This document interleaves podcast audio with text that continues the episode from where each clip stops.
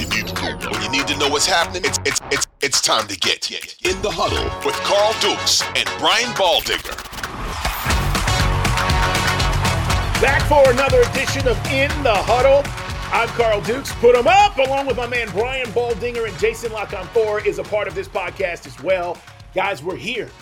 We're here. It's Super Bowl. 10 days from now, Super Bowl. We're counting down, and I can't wait. I think we're going to get a great game. Eagles, Chiefs. I don't think anybody could argue, Baldy, that we got the two best teams that are remaining. But before yeah. we get into what we saw last week, there have been some coaching hires in the NFL. The big news across the planet yesterday was Tom Brady making the announcement that he is retiring for good. It was his words, it mm-hmm. came directly from his mouth. He put out the video. And Baldy, listen, I don't think we're ever going to see this again.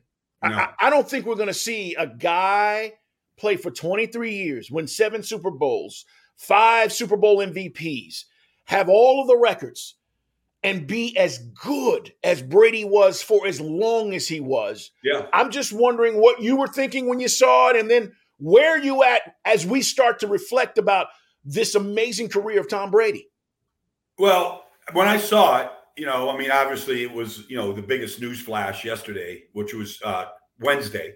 We're, we're taping this on Thursday for everybody listening. But I, I, I knew as soon as I saw it, it's real. Like this isn't okay. I'll be back in June. You know, highest bidder. Like yeah. this is it. And I think for a couple reasons. One, if you remember last year's retirement, it was kind of a botched thing. It, it didn't come from him. It came through sources. Then it leaked.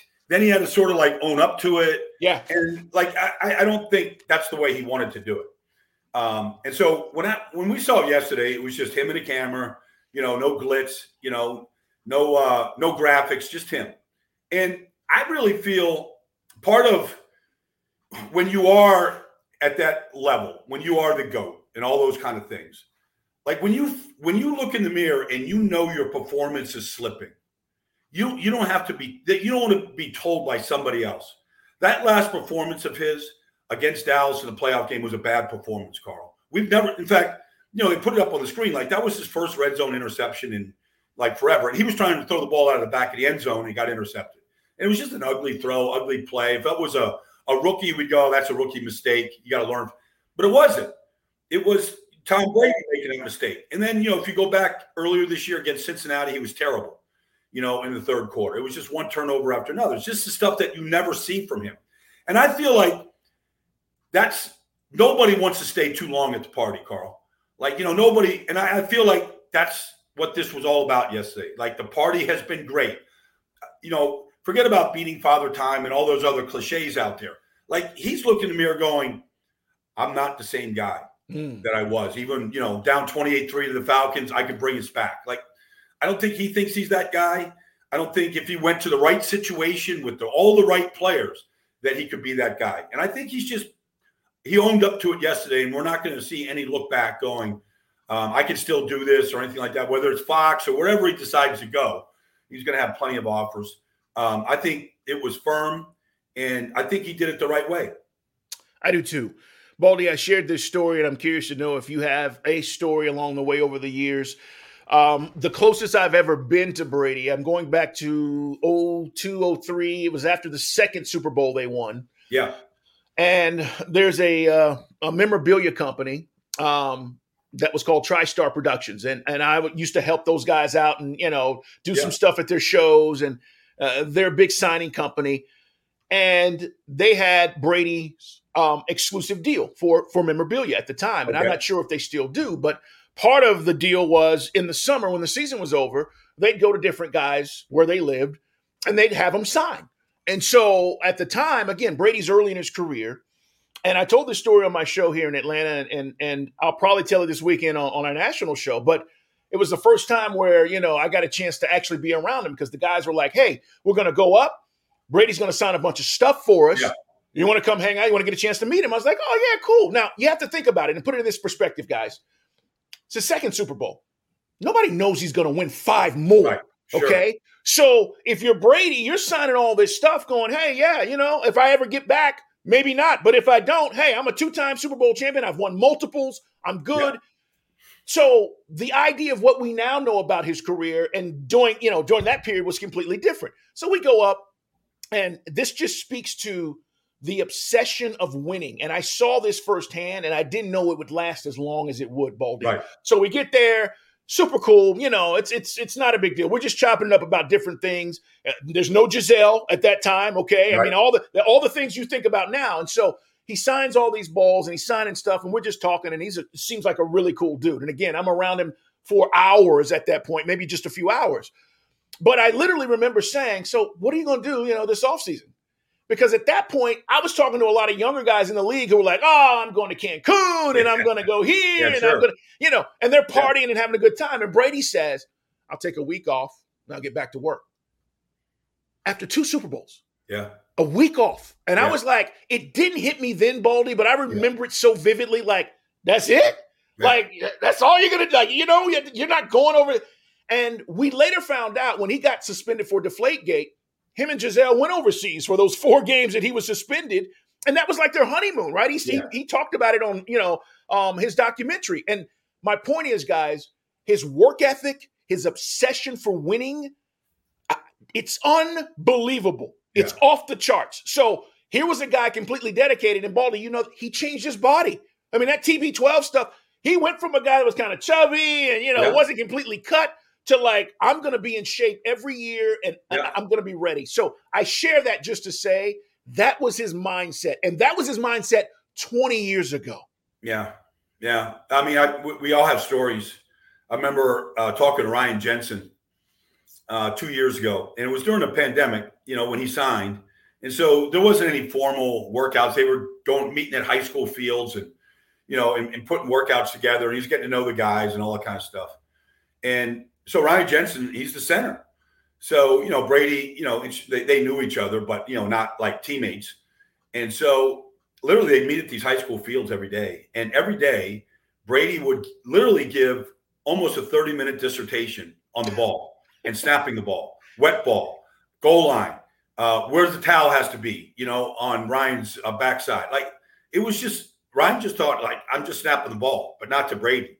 Like it was, okay, down the goal line when you got to step hard, right? This is what I, this is how I ride you. Like it was like literally, when you talk about the details, Mm. the details are what separated him and it always is you know the, the great ones michael jordan i mean you put that you know level of company up there it always comes down kobe just put put together the group like it's in the details and in the work ethic and what you described as the obsession of winning and that's what separates you know the good from the great and then to do it over the period of time that he did it it's really remarkable and I, i'm with you carl i don't think we'll see anything like that ever again 10 Super Bowls?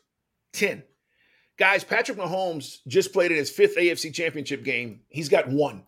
I mean, you know, it's he's he was seven and three in Super Bowls. I mean, this is it's it's unreal. And and listen, I was a Montana guy and still am, just because that's the guy that shaped me watching football and going, he's unbelievable. He doesn't lose. He's so clutch. And then comes along Brady. And, I, you know, for me, listen, uh, Montana was still special.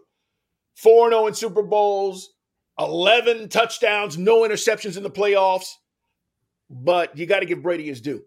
All right, Baldy, we got to shift gears, man. It's uh in the huddle, guys. Like us, subscribe. We put out new episodes on Tuesday and Thursdays as we count down to the Super Bowl. Next week, we will dive in to the the the, the minutia of what kind of matchups are going to be key in this game. We'll get into all of that. But we want to talk about what the Eagles were able to do to the 49ers. And, and I thought this was a dominant performance. I know they were without Brock Purdy, but it was almost like, you know, Shanahan was playing with one arm, right? Once Purdy went down, you, you just couldn't do anything. And the Eagles were like, oh, they pinned their ears back, and Baldy, they started coming. Well, they did, and um, you know, there's a play in the game, Carl, um, where the Eagles the Eagles play largely a five man defensive front, and I, I didn't think San Francisco handled it well, even for the six plays that Brock Purdy was in there. But one of the plays, the five guys that were on the field, uh, Haason Reddick, Fletcher Cox, Brandon Graham, Javon Hargrave, and Josh Sweat, they have combined this year, Carl, for 64 sacks. Those five guys. So we saw what Haason Reddick did. You know, like you could put Tyler Kroft, the tight end, on a bootleg and try to keep him away, but you know, Brock Purdy held that ball probably a half a second too long, but that's all it took for Haason to get there and put that hit on him. And I thought there was a, you know, on the opening drive of the game, I know I know Kyle came out and said, I, I thought about challenging the fourth and three throw to DeVonta Smith that got him inside the 10 yard line, but I, I, just we didn't get enough angles. And but I watched the play and I'm watching DeVonta Smith do this as soon as he got up and he's and he knew that it, he trapped the ball. Everybody's got a signal. And I just thought the reaction of DeVonta getting up as soon as he saw uh, the, the field judge signal that it was a catch, like he, he just started running like they had it all in place, Philadelphia. Now, they got a signal, we're going fast, we're going to beat the challenge. And I thought, boy, if if Kyle challenges that, they're going to win the challenge. Right. The Eagles aren't going to score in their opening drive, and the 49ers getting the ball 0-0 at their 35, and maybe Brock Purdy never gets hit the way he did. You know, maybe it's a totally different game. I mean, you can say, "What if?" You know, but that's of, a but that's a big moment. It's a big moment. It is. And you know, Kyle could say, "Well, he was early in the game and didn't want to lose timeout." All those things are are valid, except the reaction said, "Throw the flag." Throw the flag. It's the opening drive. They're going to be inside the ten. Maybe they score a touchdown, down seven nothing, in, in in front of all these crazy fans.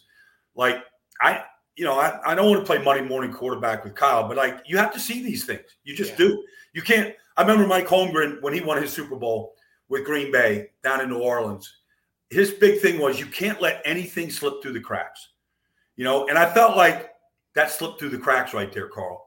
Like yeah. that moment, like, you know, you, you could be the play caller, you could be the head coach, you do all these things, but in that moment, you got to see DeVonta getting up off the ground and what he's doing. I agree. I, I thought it was it's it's one of those moments that people will just say, "Well, the Eagles just dominated," but it could have turned the game could one way or the other. It's a huge moment, and I'm glad you pointed it out because I don't think we can dismiss that. And let me say this: listen, I love Kyle Shanahan. He's a hell of a coach, but he's been in these big games, and there have been moments like this where we can now start to say, "Okay, Kyle, you know, we can even go back to Super Bowl 51." You know, Dan Quinn, and and, and say, "Hey." We're running the football here, and we're going to kick a field goal, and and maybe it's the ball game yeah. But but you look at the history and you start to say these moments that stand out that had to do with a decision like what you're talking about, or how I can, you know, move the game or change the game in a way that that keeps it in our favor. Baldy, I want to ask you about Jalen Hurts while we're talking about the Eagles. I, I call him a smooth, soft-spoken assassin. Yeah. That's what I think he is, right? Mm-hmm. You talk to him and he's always like right here. He's just, you know, yeah, yeah. He's been working out. Never about himself, always about the team. And yep. Damn, he's good though. Yeah, he's really good. And you know what? It's uh, it's interesting. Like I I post something. You know, back in the draft three years ago, the Eagles had the 53rd pick, and I I was a proponent of drafting with the 50. I didn't know that you know Carson Wentz was going to sure. fizzle. I mean, I wasn't predicting any of that, but I, I felt the 53rd pick. This is a guy that you want on your roster. You know, like he didn't run from Alabama when he got benched and helped them win a SEC championship the following year and improved with Lincoln Riley at Oklahoma. All these things, I just thought like this could be a bigger, stronger Russell Wilson. Mm. And that's kind of what he looks like right now. He looks like a bigger, stronger Russell Wilson. Uh, Russell Wilson in in you know his heyday. Um, well, well, maybe he gets back. I don't know, but you know, and so just being around him a little bit, he's just an unusual guy from the standpoint that um, he's so mature at such an early age. And but what happens when you're overly mature, and one of the reasons why you are mature is you're just a great decision maker. And I feel like in his personal life, on the field, he's a great decision maker. You can't get him to make bad decisions, Carl. That's what defense's job. That's what Kansas City's job is. That's what Spags' job is. That's what San Francisco's job was to get him to turn it over and make a bad decision. He didn't make a bad decision. He didn't really say, okay, missed a couple throws. All right, everybody does. But like he didn't make a bad decision in the game. He didn't put the ball on the ground. He didn't throw the ball up for grabs. Like he, you know, he made good decisions in that game.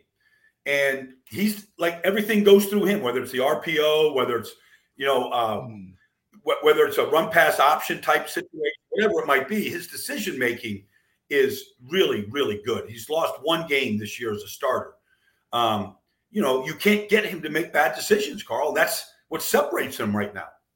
It is. Um, and again, is he the MVP if he doesn't get hurt? Maybe.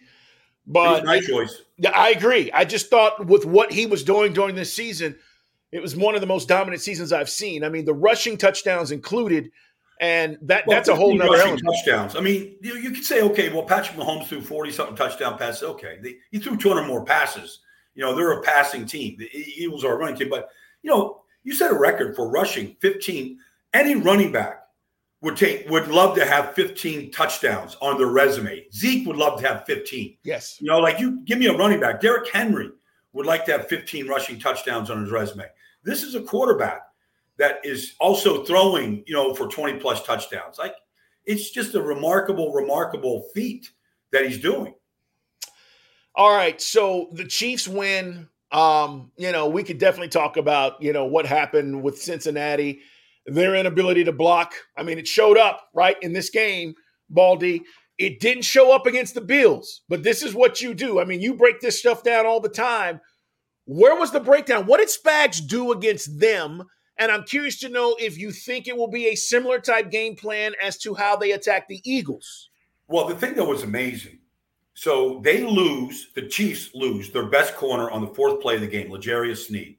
All right, you know, I don't know, whether it's concussion or you know jammed his neck. I don't exactly remember, but you know, he, so their best corner goes and he's lined up on uh, you know Ja'Marr Chase on the play, and he goes in there to make a tackle, and he's out of the game. So they replace him with the rookie Joshua Williams.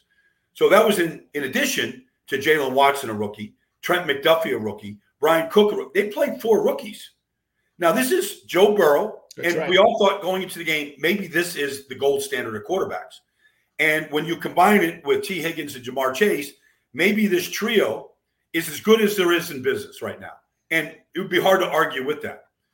And there's all these rookies on the field, and Watson gets an interception, you know, and Williams gets an interception. And I go, Spags is playing four rookies in a secondary, in addition to Karlaftis, Leo Chenal. They're playing six rookies on defense, Carl. It's crazy. Now they have one star player in Chris Jones, one. But you've got four rookies out there. I, my game plan was, man, I'm going after Watson. I'm going after Trent McDuffie. I'm going to wear these rookies out. Well, they couldn't do it.